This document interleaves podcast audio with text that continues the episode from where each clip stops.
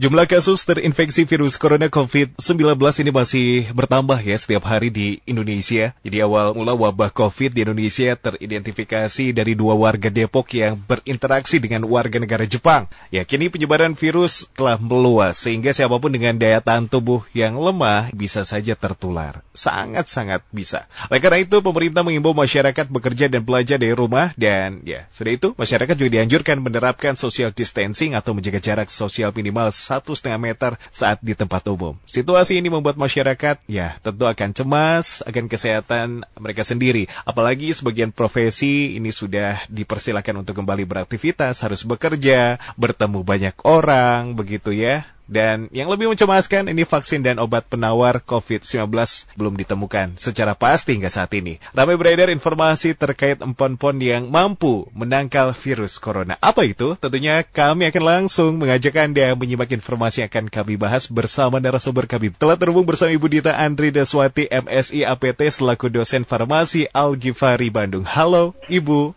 Halo, Mas.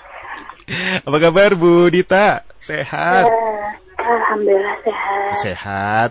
Terima kasih telah menyempatkan waktu untuk bergabung bersama kami di kesibukannya dan bersama Ibu Dita Andri Deswati akan membahas dan tentunya menginformasikan mengenai mengenal empon-empon. Nah ini sebagai dosen farmasi, Ibu, seperti apa tanggapannya terkait COVID dan antibodi kita begitu Ibu? Mungkin sebagai pembuka pembahasan kita silakan. Oke, sekarang COVID itu sangat ditakutkan ya. COVID itu kan virus, ya di mana nanti si virus itu bisa ditangkal dengan antibodi ya di dalam tubuh.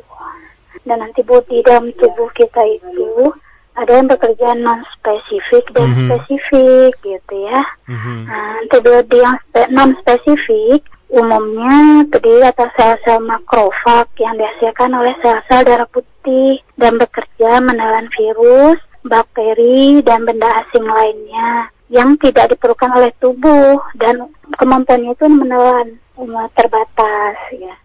Agar kemampuan menelan virus tadi diperlukan senyawa yang meningkatkan sistem imun, biasanya dikatakan imunomodulator. Itu ya yang antibodi non spesifik. Kemudian ada juga antibodi spesifik. Jenisnya itu jutaan di dalam tubuh. Nah, kerja antibodi spesifik ini umumnya ibarat anak kunci dengan gemboknya antibodi spesifik ini sebagian besar itu tidur. Bila ada senyawa kimia tertentu yang merangsangnya, contohnya vaksin, dia akan terbangun dan akan banyak diri. Kalau disambungkan dengan pon-pon, kerja pon-pon dalam tubuh itu yaitu lewat kerja imunomodulator, di mana dia diharapkan meningkatkan aktivitas dan kapasitas sel makrofag untuk menelan virus yang masuk ke dalam tubuh gitu.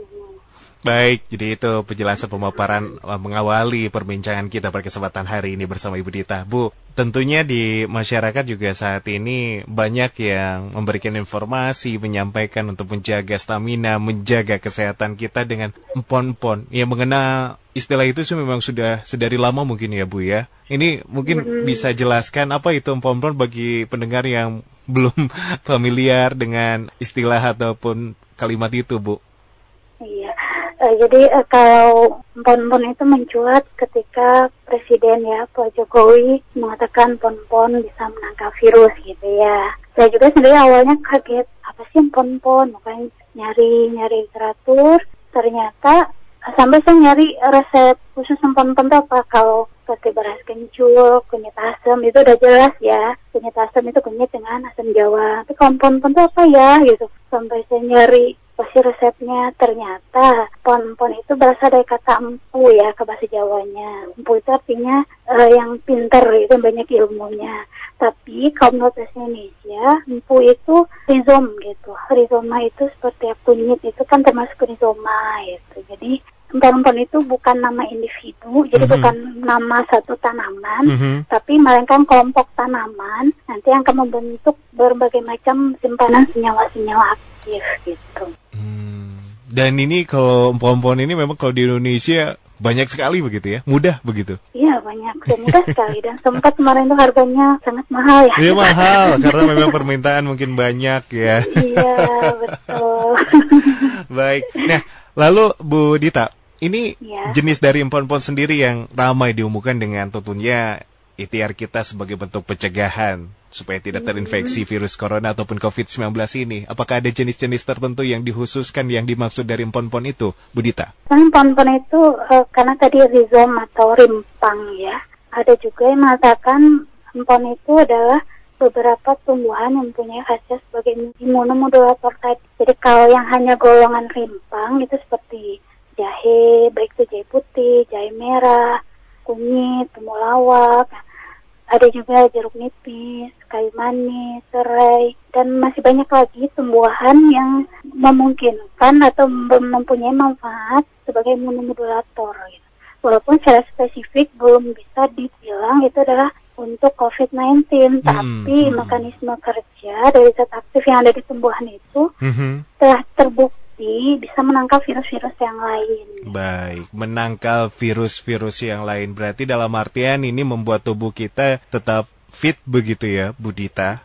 Iya, jadi virusnya pas kita masuk dia langsung dikeluarkan. Dikeluarkan, langsung uh, dilawan begitu ya. Iya, betul. Ya berarti fungsinya yaitu tadi mungkin ya untuk mencegah terinfeksi ataupun menangkal virus-virus jahat yang masuk ke dalam tubuh kita. Fungsi lainnya dari empon-empon bagi tubuh kita apa, Bu? Terus, terus yang saya jelaskan tadi di awal, jadi pon-pon itu kerjanya meningkatkan antibodi tubuh. Sehingga tubuh kita itu bisa langsung itu menelan gitu virus atau bakteri yang masuk. Jadi langsung dimusnahkan. Baik, nah lalu seperti apa biasanya eh, kalau misalkan memang kita ada keinginan begitu ya, karena ya itu tadi sudah disampaikan ya manfaatnya banyak ya, dekat Hmm. juga dan mudah kalau misalkan memang tentunya saat ini untuk dicari ya. Nah ini ada yang harus diperhatikan dalam bagaimana kita cara mengkonsumsi empon-empon ini Bu, dan apa dampak negatif ketika kita mengkonsumsi empon-empon ini? Apakah ada efek sampingnya juga? Mungkin yang ingin disampaikan silakan. Oke, ya. Karena ini kita khawatirkan juga, bagi masyarakat itu menganggap herbal atau jamu itu aman ya tanpa efek samping.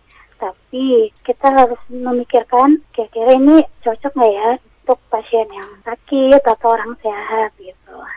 Mengkonsumsi empon-empon ini karena dia bersifat imunomodulator, jadi tidak dianjurkan tidak boleh lebih dari 8 minggu. Nah, dan mengkonsumsinya itu juga tidak boleh berlebihan, maksimal ya cukup 50 ml per hari. Ini harus banyak-banyak. Nah, gitu ya. Kalau menurut saya sih mengkonsumsi empon itu juga nggak boleh terlalu lama. Dan juga kita harus perhatikan ada beberapa pasien yang memang tidak boleh mengkonsumsi empon-empon ini atau senyawa imunomodulator. Hmm. Bisa akan meningkatkan resiko penyakit tersebut. Baik, itu dia. Ya, jadi harus diperhatikan juga ya hal-hal seperti ini ya, Bu ya. Iya. Karena memang yang namanya herbal dan lain sebagainya juga tentunya ada ketentuan-ketentuannya yang harus diikuti. Betul. Baik, baru-baru ini kan memang viral ya beredar imbauan melalui media sosial agar masyarakat tidak mengkonsumsi seperti kunyit dan juga temulawak ya untuk sementara waktu karena ini mengandung kurkumin. Nah, alasan yang dikemukakan ini adalah bahwa kurkumin yang terkandung di dalam kedua bahan itu meningkatkan ekspresi enzim AC2 Bu, maaf ya kalau saya salah penyebutan. Yang juga ini adalah reseptor dari COVID. Oleh karena itu menyebabkan tubuh malah mudah terinfeksi katanya Bu. Tanggapannya? Oh, itu ya. Kunyit dengan temulawak. Saya juga belum terlalu pasti itu. Tapi mungkin kalau dikonsumsi secara berlebihan mungkin akan terjadi efek seperti tadi. Hmm. Ya, jadi emang sih, oh ya, saya benar-benar bagi jurnal benar-benar itu tidak boleh digabung. Nah, tadi efeknya ke sana. Jadi kita emang tidak boleh. Tapi satu lagi, itu mungkin tidak berlaku untuk semua orang ya yang mengkonsumsi hal seperti tadi.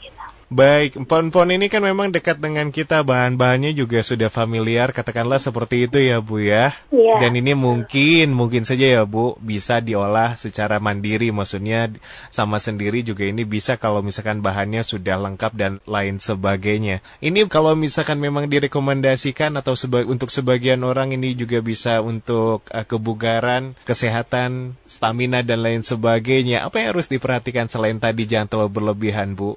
Ya, kalau memungkinkan kita buat sendiri. Eh, pertama kita perhatikan itu sumber bahan baku dulu.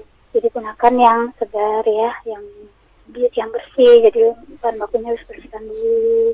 Kemudian proses pembuatan ini yang sangat penting, karena selama ini kadang-kadang menggodok senyawa alam itu tumbuhan-tumbuhan tadi itu kadang dengan suhu tinggi, nanti akan menyebabkan rusaknya zat khasiat yang kita harapkan dari tanaman itu. Makanya untuk proses pembuatan itu tidak boleh direbus dengan suhu tinggi dan nggak boleh terlalu lama. Kalau di farmasi itu dianjurkan merebusnya pada suhu 90 derajat selama mm -hmm. 15 sampai 30 menit. Tergantung mm. dari kekerasan tumbuhan yang kita godok tadi atau kita rebus tadi. Kemudian kalau seandainya kita membuatnya dalam porsi yang nggak banyak, itu penyimpanannya pada suhu kamar biasanya tahan 1 sampai 2 hari. Mm -hmm. Di mm lemari es 4 sampai 5 hari. Baik, jadi tidak terlalu lama begitu juga ya, karena ini bahan-bahan alami ya Bu ya, tanpa ada campuran yeah. apa pun begitu. Betul. Nah, untuk masyarakat Indonesia saat ini sudah sejauh mana menurut pandangan Ibu ya, Bu Dita ya, hmm. mengenal empon-empon pernah dibahas juga oleh Bapak Presiden atau mungkin sudah dikemukakan oleh pakar-pakar dan lain sebagainya. Masyarakat hmm. kita sudah sedekat apa dengan empon-empon ini, Bu Dita? Kalau saya amati itu sudah semakin banyak mm-hmm. masyarakat itu care dengan kesehatan ya. Jadi ya kalau kita ketahui kalau jamu atau sinyal alam ini kan dia efeknya tidak secepat obat-obat yeah. kimia. Mm-hmm. Jadi digunakan mm-hmm. untuk preventif atau mencegah. Nah itu masyarakat Indonesia udah mulai care ke arah sana. Mereka udah mulai ke pola hidup sehat bagian besar gitu. Tapi juga yang lain juga masih suka yang instan ya. Jadi mudah-mudahan dengan kondisi sekarang daya tahan tubuh masyarakat itu bisa ditingkatkan iya. dengan yeah. mengkonsumsi bahan-bahan alam yang banyak di sekitar kita hmm. yang punya khasiat. Menurut Ibu Dita sendiri yang paling direkomendasikan mungkin untuk disampaikan ke pendengar untuk konsumsi apa Bu? Uh, sebenarnya banyak ya mm-hmm. tergantung hmm. dari kesukaan juga ya. Kadang-kadang kan orang nggak suka yang rimpang-rimpang karena baunya. Jadi konsumsilah buah-buahan yang banyak mengandung vitamin C yang nanti dia berhasil sebagai antioksidan. Ini juga akan meningkatkan daya tahan tubuh atau juga dengan mengkonsumsi sayur-sayuran mm -hmm. dan ya pokoknya pola hidup sehat itu kan yang berasal dari alam ya betul sayur buah-buahan dan pengolahannya itu harus kita perhatikan juga nah ini cara pengolahannya yang paling penting karena memang ini ya. sudah dari alam, kita yang hmm. memproses hmm. sendiri begitu ya Bu ya, sama seperti mungkin memasak dan mengolah makanan-makanan lain yang dikonsumsi ya, begitu ya? Iya betul. Karena yang ditakutkan kalau mungkin tidak tepat dalam pengolahannya ini bisa berefek langsung ya Bu? Iya, nanti khasiat yang kita harapkan itu rusak. Rusak. Apalagi kalau misalkan tidak melihat bagaimana kita proses memasaknya begitu ya, atau mengolahnya. Hmm. Kalau terlalu lama ini pasti hilang mungkin ya Bu? Iya menguap nanti kalau saya kalau kita lihat saya lihatnya YouTube gitu kan mm -hmm. membuat jamu ini yeah, yeah, itu yeah. digodok direbus dengan air dua gelas biarkan sampai airnya tinggal setengah gelas artinya itu kan berapa betapa lamanya proses mm -hmm. penggodokan tadi akhirnya zat khasiat yang kita harapkan itu menguap ya selama mm -hmm. proses penggodokan atau perebusan. Baik, demikian tentunya apa yang disampaikan oleh Ibu Dita dan Ibu Dita kita tahan dulu ya. Ini ke pendengar terlebih dahulu yang sudah masuk melalui WhatsApp di 0811 Ada Ibu Vivi di Balubur. Kalau empon-empon ini bisa menyingkirkan virus atau bakteri, jenis virus atau bakteri apa yang bisa disingkirkan empon-empon itu sendiri, Bu? Hmm, ya. Secara spesifik itu virusnya belum ada ya, tapi kalau untuk virus corona ini kan belum terbukti. Tapi kalau untuk jenis virus yang lain itu sih udah banyak kayak virus flu juga, kalau seandainya kita sering mengkonsumsi empon-empon, itu akan meningkatkan daya tahan tubuh sehingga virus datang ke tubuh kita itu langsung dilawan oleh antibodi yang diaktifkan oleh empon-empon tadi. Ya, itu dia Ibu Vivi di Balubur. Dia berikutnya ada Mas Gali di Baksil. Ini bagaimana cara pengkonsumsian yang baik untuk empon-empon ini? Apa melalui jamu, jamu yang dijual di toko jamu, atau cara pembuatan hmm. di rumah seperti biasa begitu kita olah sendiri dan bisa dimakan langsung dan lain sebagainya katanya Bu? Kalau saya sih lebih menyarankan sebaiknya kita bikin sendiri ya. Yang pertama sumber bahan bakunya kita tahu jelas. Kemudian proses pembuatannya kita bisa ya sesuai yang saya sebutkan tadi. Jadi tidak boleh terlalu lama dan terlalu panas sehingga di minuman kita yakin bentuknya minuman ya itu khasiatnya masih banyak dan lebih segar kalau kita buat sendiri. Kadang-kadang bisa juga kita sesuaikan dengan selera. Kalau saya mah nggak suka pakai gula aren untuk pemanis, pakai madu boleh. Kalau sih lebih menyarankan untuk bikin sendiri. Tapi kalau di mana di pasaran udah ada, silakan. Tapi ya kita harus lihat juga karena obat herbal itu ada tiga tingkatan, ada jamu, ada obat herbal standar, ada fitofarmaka. Kalau jamu itu masih ya itu pemakaian empiris masyarakat ya pengolahannya itu secara turun-temurun. Tapi kalau herbal standar, prosesnya itu udah distandarisasi, lebih aman, lebih mm -hmm. bagus digunakan. Jadi kalau mau milih, pilihlah yang obat herbal standar atau di bagusnya di farmasi, udah klinik. Iya, iya. Tapi kalau misalnya untuk mengkonsumsi jamu, jamu yang tentunya sudah diproses begitu ya dengan produk begitu terus ataupun mengkonsumsi jamu di bo jamu begitu Ibu. Ini bagaimana hmm. mungkin yang harus disampaikan? Perhatian apa saja yang harus diketahui oleh masyarakat, Bu? Oh iya, ini kita juga harus tahu ketika ada jamu kita lihat dulu itu yang anjuran dari Balai POM ya itu Pak diproduksi oleh siapa. Kemudian jangan-jangan di dalam jamu itu ada obat kimia atau OKT obat kimia tertentu yang dimasukkan ke dalamnya. Makanya sebaiknya masyarakat itu bisa ngecek sih ini obatnya terdaftar di POM atau enggak. Kalau terdaftar itu kalau jangan, tapi kalau tidak terdaftar yang tadi mereka produksi yang produksi bukan pabrik ya mungkin itu sebenarnya jadi yang nakal itu ya. Akhirnya mereka menambahkan obat-obat kimia ke dalamnya. Ya baik, tentunya itu yang ditanggapi langsung oleh Ibu Dita kepada Mas Gali di Babakan Siliwangi ataupun di Baksil. Berikutnya, nah ini ada, ini baru masuk di WhatsApp kami ada Sindang Sari, orang Sindang Sari. Bu Yuli, apa kabar? Ibu, benarkah kalau kita sering minum jamu, endapan jamu ini tidak terbuang dan malah ngendap di organ tubuh kita katanya, Bu? Iya, pernah dengar juga seperti itu. Ya, tadi uh, jamu itu dikonsumsi, bahwa tidak boleh terlalu sering gitu ya. Tapi kayak empon-empon aja itu kan tadi maksimal endapan jatuhnya dua bulan yang kita khawatirkan ya kita ketika kita mengkonsumsi jamu itu tidak sesuai dengan dosis yang dianjurkan kemudian kurang minum air putih gitu. Dan proses pembuatan jamu ini. Dan yang yang lebih yang saya takutkan itu masyarakat juga takut di dalam jamu itu yang ada tadi OKT nah itu yang berbahaya bagi organ-organ tubuh. Kalau hanya jamu yang kita produksi sendiri mengikuti aturan ada, insya Allah itu nggak terlalu menakutkan dan mengendap juga menurut saya sih nggak mungkin juga ya gitu.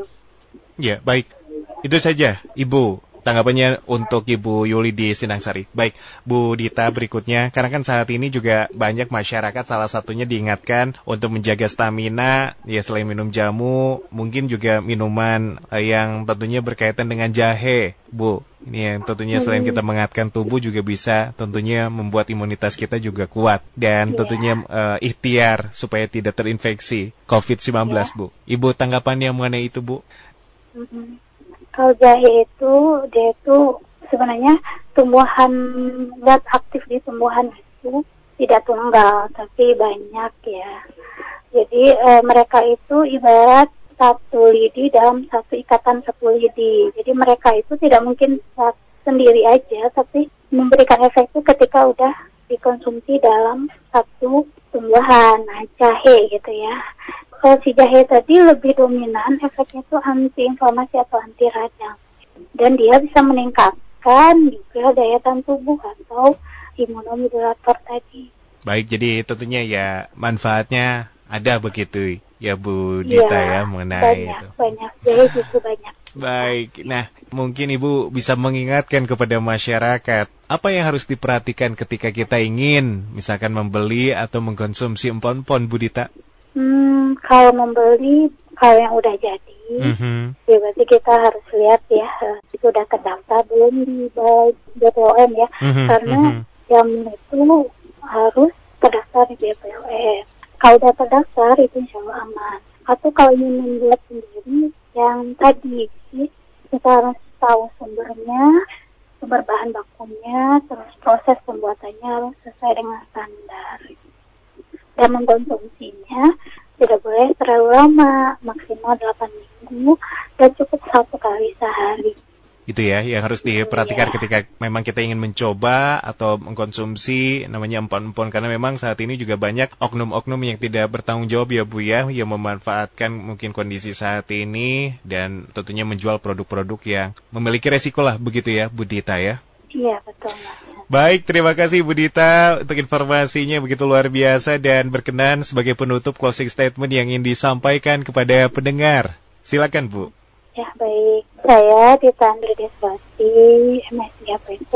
Selaku dosen farmasi Universitas Gifari mengajak masyarakat untuk meningkatkan sistem imun dengan cara jaga pola hidup sehat dan pola makan sehat. Dan satu lagi jangan sampai stres dengan kondisi yang terjadi sekarang karena dengan adanya stres akan menurunkan daya tahan tubuh. Dan insya Allah COVID-19 ini secepatnya pergi ya dari Indonesia amin. atau dari dunia ini. Amin, amin, amin. Oke, Itu ya. saja Ibu. Ya. Baik. Terima kasih Bu Dita kesempatan hari ini dan telah berbincang bersama terus juga memberikan informasi yang insya Allah juga tentunya bermanfaat untuk kita semua Ibu Dita. Selamat bertugas ya Bu ya untuk hari ini. Salam untuk uh, rekan-rekan uh, atau keluarga besar di Al Ghifari. Terima kasih. Demikianlah bersama Ibu Dita Andri Deswati MSI APT selaku dosen farmasi Al Ghifari Bandung yang telah bergabung di Fit for Life.